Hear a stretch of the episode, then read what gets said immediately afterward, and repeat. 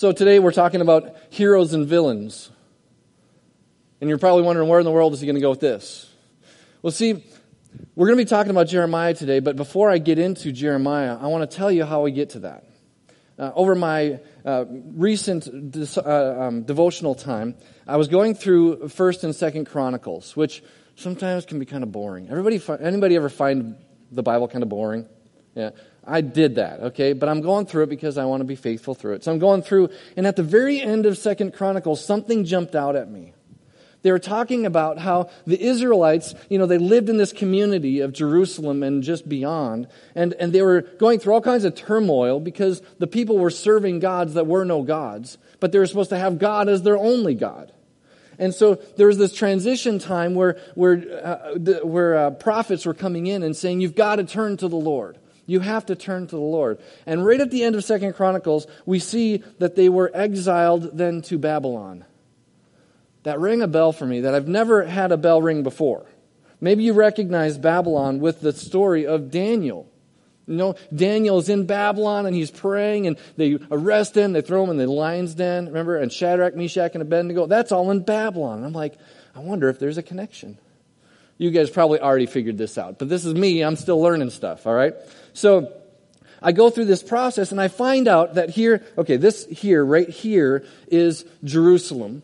All right, and they are then at this point now being exiled, and then here they're in Babylon. All right, so and here is where Daniel is with that whole story of Daniel.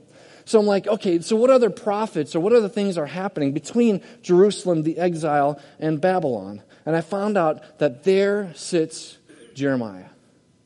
Jeremiah is just before the exile. He's coming up and he hears and he sees the damage that's happening. They're not serving the Lord their God. And God has called him to do something radical and different for the sake of his name. And if you read through Jeremiah, he goes through that transition of exile. He doesn't get to go to Babylon like Daniel did. He's stuck in Jerusalem. Then he goes through Lamentations. He's the weeping prophet. How many has the weeping prophet as their ideal prophet? Not me.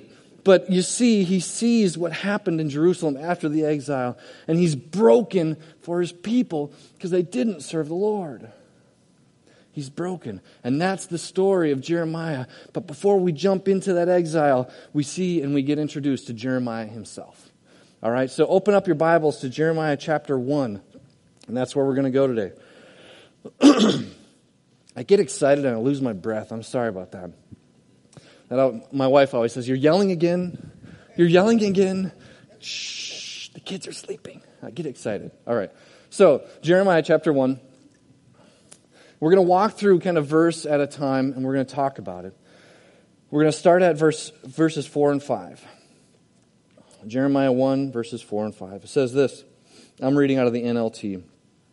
The Lord God gave me this message. I knew you before I formed you in your mother's womb. Before you were born, I set you apart and appointed you as my prophet to the nations. See, that's a significant verse because Jeremiah is just a teenager at this point in time. He sees what's happening in his community, and he's growing up to become a priest in the priestly work that they are to do. And as he's growing up, all of a sudden, he's just doing his everyday work. The Lord speaks to him, and the first thing he says is, I know you and I knew you. Not only that, but I formed you and I have a plan for you. What would that be like for you if you're doing your everyday work, mowing your lawn? Maybe you're at work and you're typing away, and all of a sudden the Lord comes to you and says, hey, I know you and I've known you. I put you together and I have a plan for you. What would that do in your life? Would that wake you up and rattle your cage? It would do it for me. It's like, where did that come from? I imagine that's probably what Jeremiah was thinking. I know you have a plan for me. And maybe today, that's all that you hear today. Maybe all that you're hearing is that the Lord is looking at you as he looked at Jeremiah and said, I know you. And I have a plan for you. Wouldn't that be wonderful? Wouldn't that be beautiful? He says it to you today, as he says it to me. Verse 6, Jeremiah's response, O sovereign Lord, He said, I can't speak, for I'm too young. Jeremiah recognizes his inability in the potential ability. I can't do this, Lord. I'm way too young. Maybe you'll have a different response if the Lord were to rattle your cage. What might your response be? Anybody here a teenager right now? Okay. Anybody here looking forward to becoming a teenager? Okay. Anybody here that was a teenager? Raise your hand. Yeah. Okay. So this relates to all of us. We can all understand that there's this sense that something is about to happen. And so here, what would you do? What would your excuse be? Maybe it's you're too old. I can't do that. Lord, you know all my history. You know all the good things, the bad things. I can't do that. You know that I'm not equipped for that. Maybe you're from too small of a town or too big of a town. Maybe you're too shy. Maybe you're too small.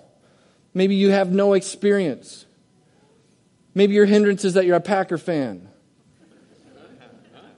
I could get shot for that one, I know. I got to put that in, you know. You got to talk about the Packers. I know where I am. I know the culture. What would be your excuse? What would you say, Lord, I can't do that? I think if we think honestly about it, we would find something. Verses 7 and 8. Then the Lord replied to Jeremiah, don't say I'm too young, for you must go wherever I send you and say whatever I tell you. And don't be afraid of the people, for I will be with you and I'll protect you. I, the Lord, have spoken. There goes all of his excuses. And there goes all of our excuses. Jeremiah may have been thinking about Moses. You know, Moses, when God called Moses to do his great work, Moses said, I'm nobody important. I'm a nobody.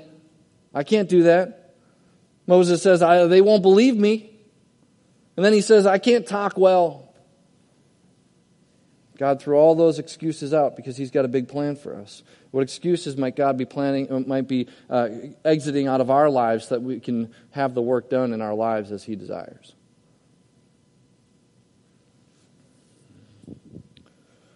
See, God is telling Jeremiah that his strength is not found in the struggle. His strength is in struggling with him, God. Let me say that again. God is telling Jeremiah that his strength is not found in the struggle, but who he is struggling with. God is always pointing Jeremiah back to himself. God is telling us that our struggle in our lives, that it doesn't define us. Your struggle, my struggle, doesn't define who we are. But what ought to do is to point us to our desperate need for him. Have you ever had a struggle that you felt defined you? Maybe it's a divorce. The struggle through the divorce is your definition. Maybe it's a miscarriage and you feel like that defines you. It's kind of put this cloud around you. Maybe it's your singleness. You've desired to be married and you're just not married and you're wishing for that so deeply and your identity is in your singleness. Maybe it's in your unemployment. I just can't find work and I can't seem to get through this. You see, when God speaks, we need to listen. We need to listen. And I ask today to all of you, what is God saying? What is God saying? Because my friends, he's speaking even now.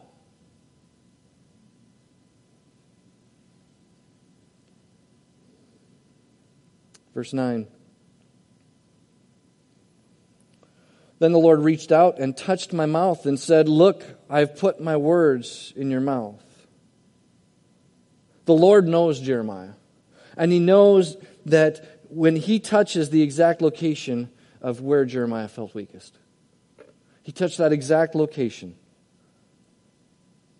God called Jeremiah to do something, and then he equipped that called one. Friends, where do you feel weakest and need a touch from God in order to move forward?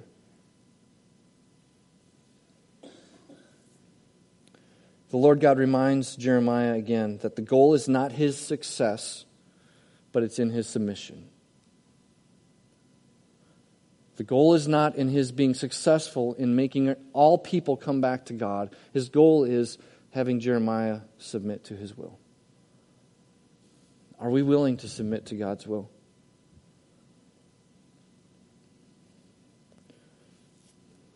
Verse 10. Today I appoint you to stand up against nations and kingdoms. I want you to take note of these examples. Some you must uproot and tear down, destroy and overthrow. Others you must build up and plant. You see, Jeremiah was set apart by God to do some hard work. Some really, really hard work. Remember, they're preparing for this exile. The people don't believe it. Jeremiah is the only one telling them this is coming. As a matter of fact, all the other prophets, false prophets, are telling everybody else, oh, peace, peace. It's all good. We don't have to worry. Don't listen to that Jeremiah. He's giving you all kinds of bad things that aren't true. But he was the one that was telling the truth. So Jeremiah had some hard work ahead of him. There's painful hard work and some joyful hard work. See, the painful hard work consisted of uprooting something. There's some nations, which nations are involved with people, right? Nations are a group of people together. A church is a group of people together. It's the individual coming together corporately, right? So here we have Jeremiah being told, you're going to uproot, which means to pluck out, like weeding your garden, taking junk out so that the good might come up. See, we're going to have you uproot, God tells Jeremiah. I'm going to have you tear down, which is to demolish.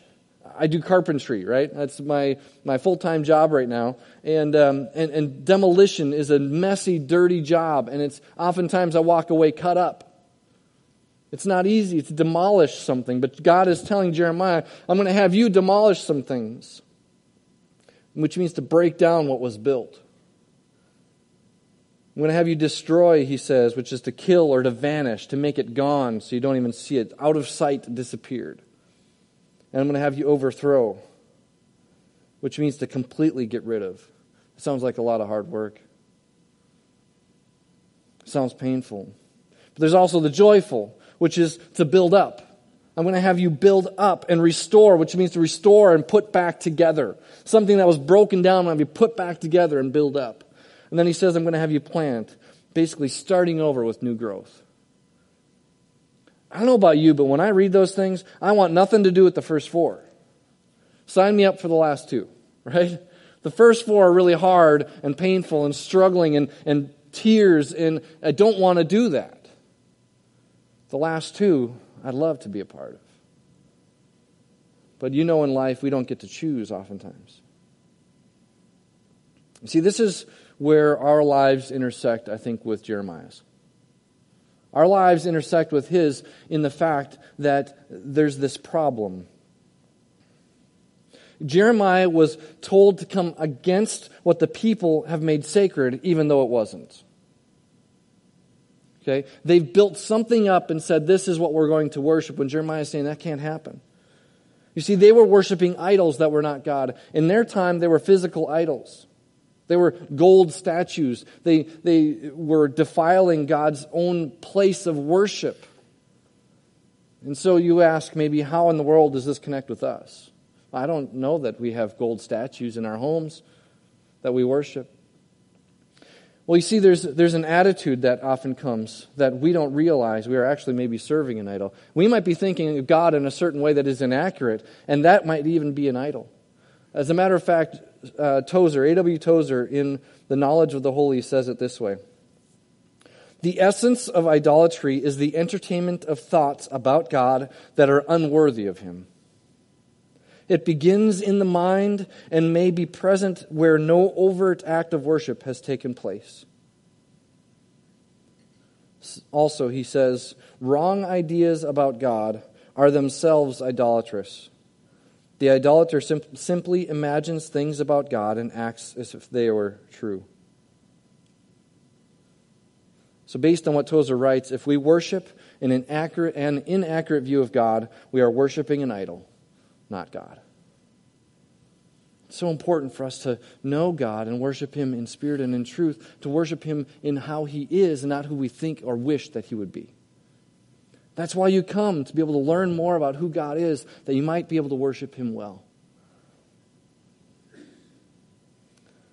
Again, you might be saying, I don't worship idols, but maybe not like they did, but we have things that we hold sacred. And this, I speak to you as a guy that's spoken, even though I'm a carpenter in Minnesota, I have many opportunities to speak in many different churches. And these are very common things that happen in various churches that they hold as idols, honestly. It may or may not validate here in Southside, but it may validate in your heart. One might be a certain biblical translation. Why? We can't preach from that because that's a different version. Maybe it's grace over truth. This was a struggle for us up in Iron Mountain, Michigan. I love grace. Please don't get me wrong. I love grace because that's what saves us. Grace through faith, right? That's what saves us through in Christ Jesus. But there was an elevation of grace over truth where when as a leader, there were some things that weren't going right. And when we started to point those out, grace had to trump the wrong that was happening within the church. It had to trump it to where we weren't allowed to have any real personal conversations to try to make things right. It was grace over truth. They were worshiping grace. They weren't worshiping God, who is full of grace and truth, right? But the other side of that might be that you're worshiping truth over grace. Maybe you're too hard-nosed with your Scripture, so hard-nosed that everybody has to align with your view of Scripture, and if they don't, they're wayward, and you have nothing to do with them. Balance. Grace and truth. Maybe it's unforgiveness. Maybe there's a twinge of unforgiveness within you. Maybe it's a historical ministry, something that you've held so dearly because it worked so well 20 years ago. Why not do it today?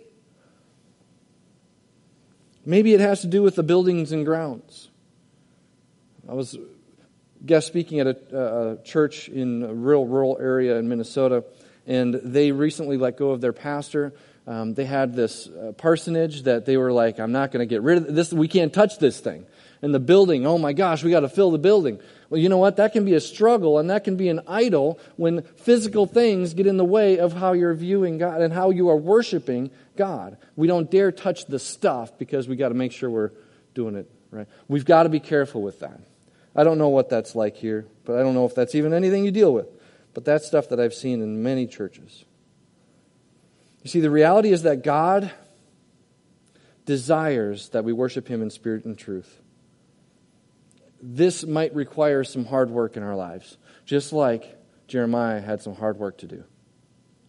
It might have to do in our individual lives, because if we are as a church, like I said, our people, if we are the people, then we have things that God wants to work through. So we might have to do some tearing down.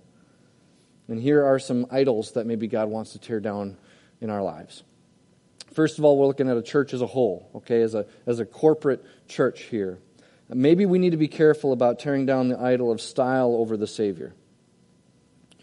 That it's got to be a certain way. Your personal preference of how we do things stands stronger than making sure we're worshiping God in wholehearted act.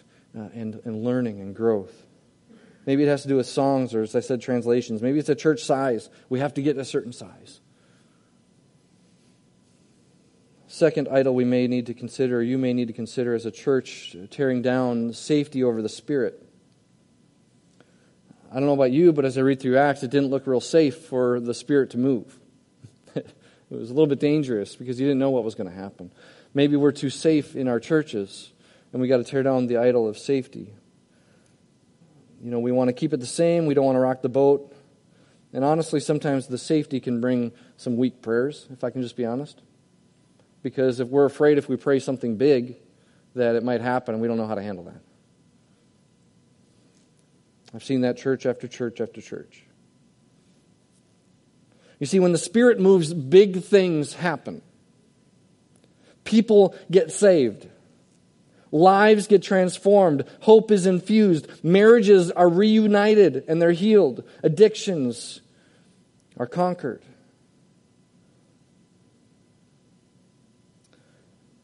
So there's church as a whole, things that maybe God would like to tear down, but there's also church individually. The church is a group of people that gather together. I keep saying that because it's so important for us to recognize that. The church isn't the building. The church is the people. So, friends, here are some idols that maybe God would like to tear down. Again, bitterness or unforgiveness.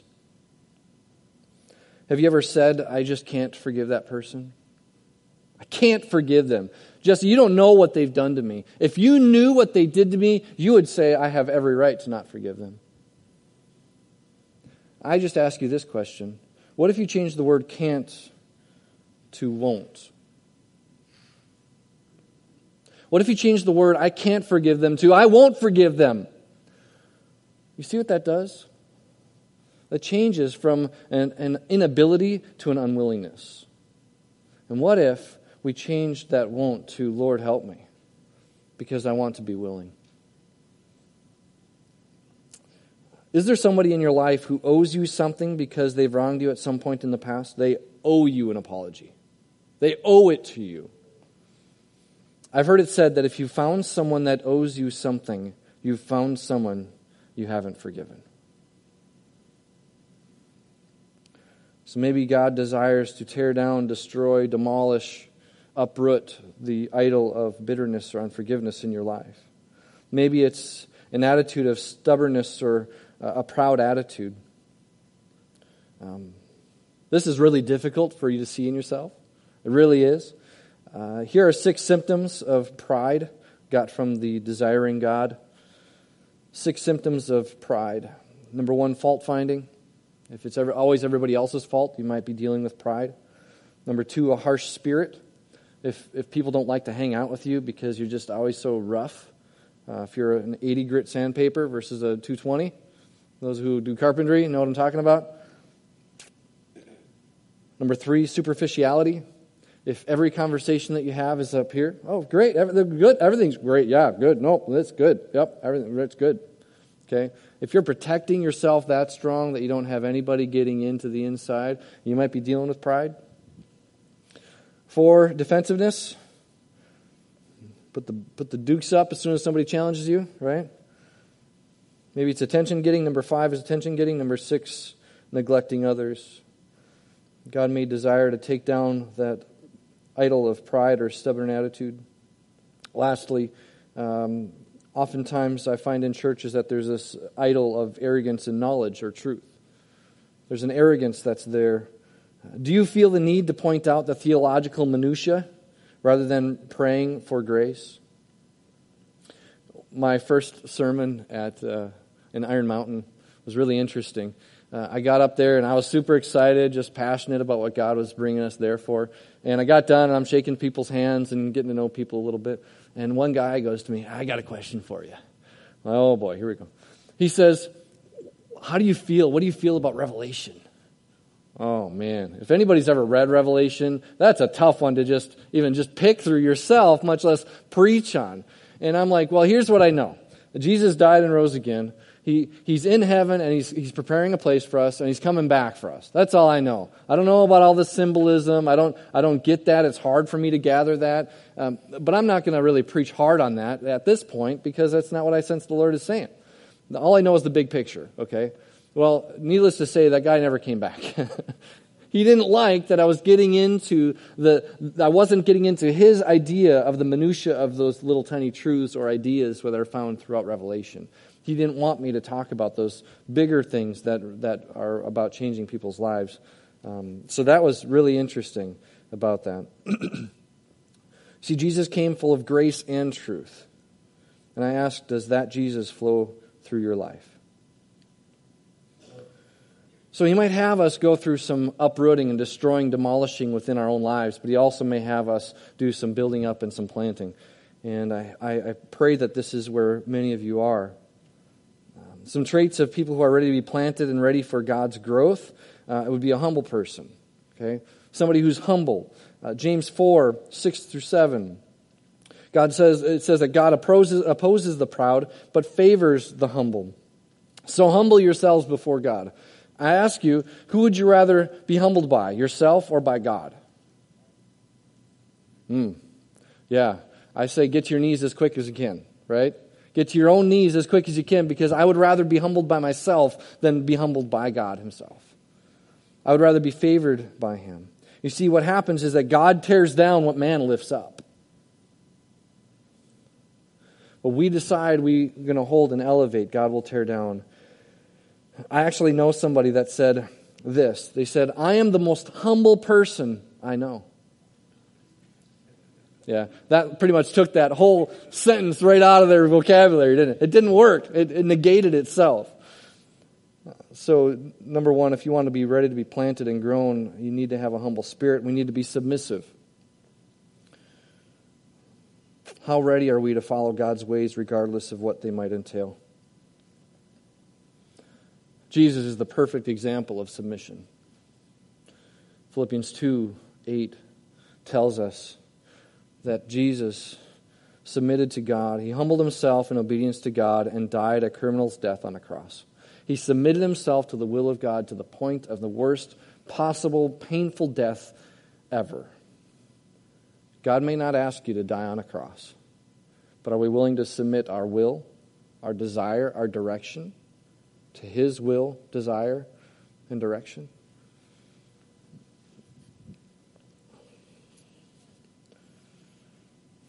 Thirdly, a person who's ready to grow, be planted, is a person of peace. Person of peace. Luke chapter 10, Jesus is about to send out his disciples, and he's given them some direction. Make sure that when you're going, you're doing this and not doing this. Make sure you find a person of peace to be with. And I ask you, are you a person of peace? Are you a person that when people look at you and they get by you, they just sense, wow, Jesus is with them? 3 ways to determine if you're a person of peace. Are you welcoming? Do you welcome people into your life and into your home? Secondly, are you open to what they have to say about Jesus? Are you willing to assist? Number 3, assist them in ministry and serve well. That's a person of peace. You know it when you see it. When you're by it, you know a person of peace. And I challenge you to be that. Just like pride is difficult to see in yourself, sometimes knowing if you're a person of peace, if you're humble, or if you're submissive, it's hard to see that in yourself. You need to have some people around you. Maybe Pastor John might be able to give, maybe the elders will be able to give you some insight to say, yeah, I see this in you. Or maybe, you know what, there's a part here that maybe needs some growth. But let the Lord speak to you.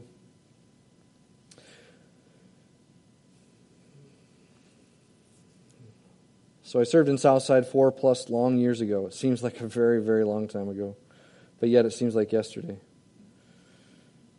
I'm so happy to see how God is using the ministry of Southside to do fantastic things. I see your faces.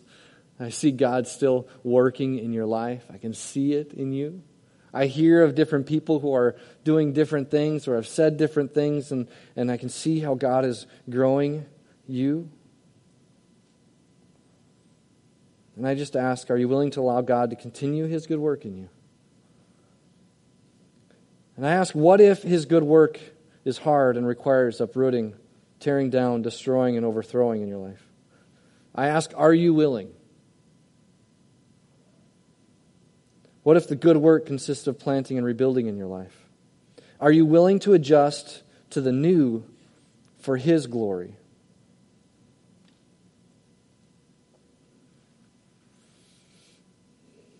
Something that I've been working through, and part of my transition out of ministry, honestly, was really, really difficult for me. I was in a depression for some time because my identity was in what I did. That probably is very unfamiliar for most of you. But my identity was very much in what I'm just teasing. I think most of us kind of deal with that. But my identity was so much wrapped up into my ministry that when I stepped out of the ministry, I didn't know who I was. I worked third shift at Boss Snowplow, putting together snowplow parts together, probably 12 to 15 every night. And that was devastating for me. It was really, really tough. In this process, God has really done some good work in me. made me cling to the hem of his robe. It forced me to recognize and look at myself and say, where am I and who am I? And God has told me through some counsel that what I do matters, but who I am matters more. Something that I've been working through is just resting in who I am with Jesus. I am his child. What? I am a child of God. I am loved by him, not by what I do, but because of who I am. What are you talking about? I could preach it all day long. I didn't live it well. I'm starting to live it. My identity isn't what I do in front of people. It isn't in how many nails I bend or how much money I make. My identity is becoming more and more in being a child of God. One of the things that's really helped me start to force myself to think is to actually have times of quiet. That's hard for me. Times of quiet to let the Lord allow him to soak in me and speak to me through silence. So I say all that because that's what we're going to do for just 2 minutes. I just recently did a sermon on this, and I realized that if we take, our 24-hour day and we chunk out our sleeping 8 hours, because we all get 8 hours of sleep, right? Yes. So 16 waking hours of our day. And if we break that into 5-minute increments, we have 200 5-minute increments of awake time. Is it too much for me? Is it too much for us to take 5 minutes a day, 1/200th of our day, and have it in silence before God, being versus doing? That's my challenge for me, and I'm going to ask us to take a 2-minute challenge right here. Because the Lord, I believe, is speaking. I think he's speaking to some of us deep into our hearts. And I want to allow the Lord that time for us to listen. Some of you might think, boy, this is weird. But if you've been around Pastor John Long, he does a lot of weird. So, actually, weird is normal. So you're used to it. So this might be strange. I've got my phone. I'm going to set my timer for 2 minutes exactly. Okay? And I'm just going to ask that we're as silent as we can. And what I have to do oftentimes is my mind is going to go to work. It's going to go to relationships. It's going to go to what I've got to do. But my challenge is I have to pull it back. And what I do is I say, oh, Lord. And I just try to focus back on who it is, who I am in God. Okay? And just listen. You might have a different set of words that you might say, 2 to 3 words that you might say that pull you back in. But let's really work hard to try to focus on what God might be saying. And then I'll wrap this up. Sound good? Okay. I could tell by all of the response that we're all good with that. So, okay. And the time will start now.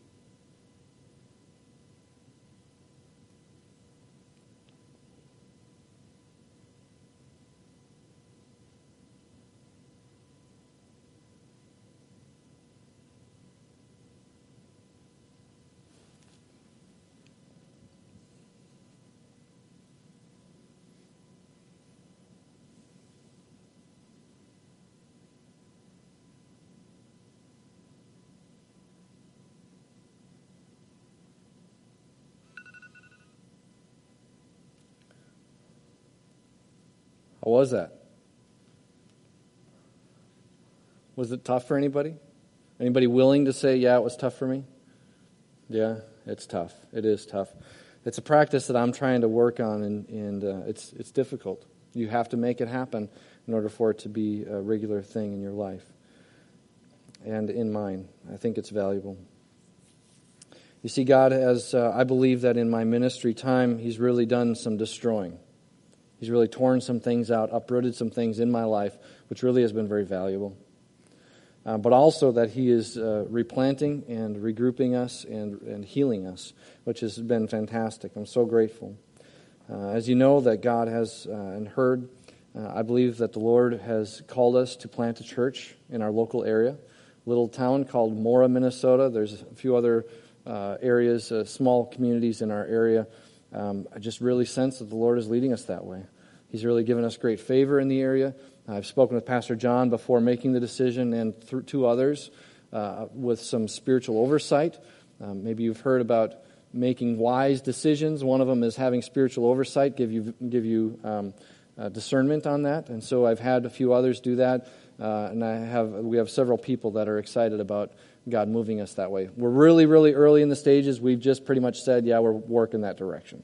So nothing is set, okay? It's very, very early. But we're really excited that God is not only working on destroying what's in us, but He's also planting and rebuilding. And I am really passionate about that. So, my friends, get ready, because God is speaking. And I ask you, what is He saying?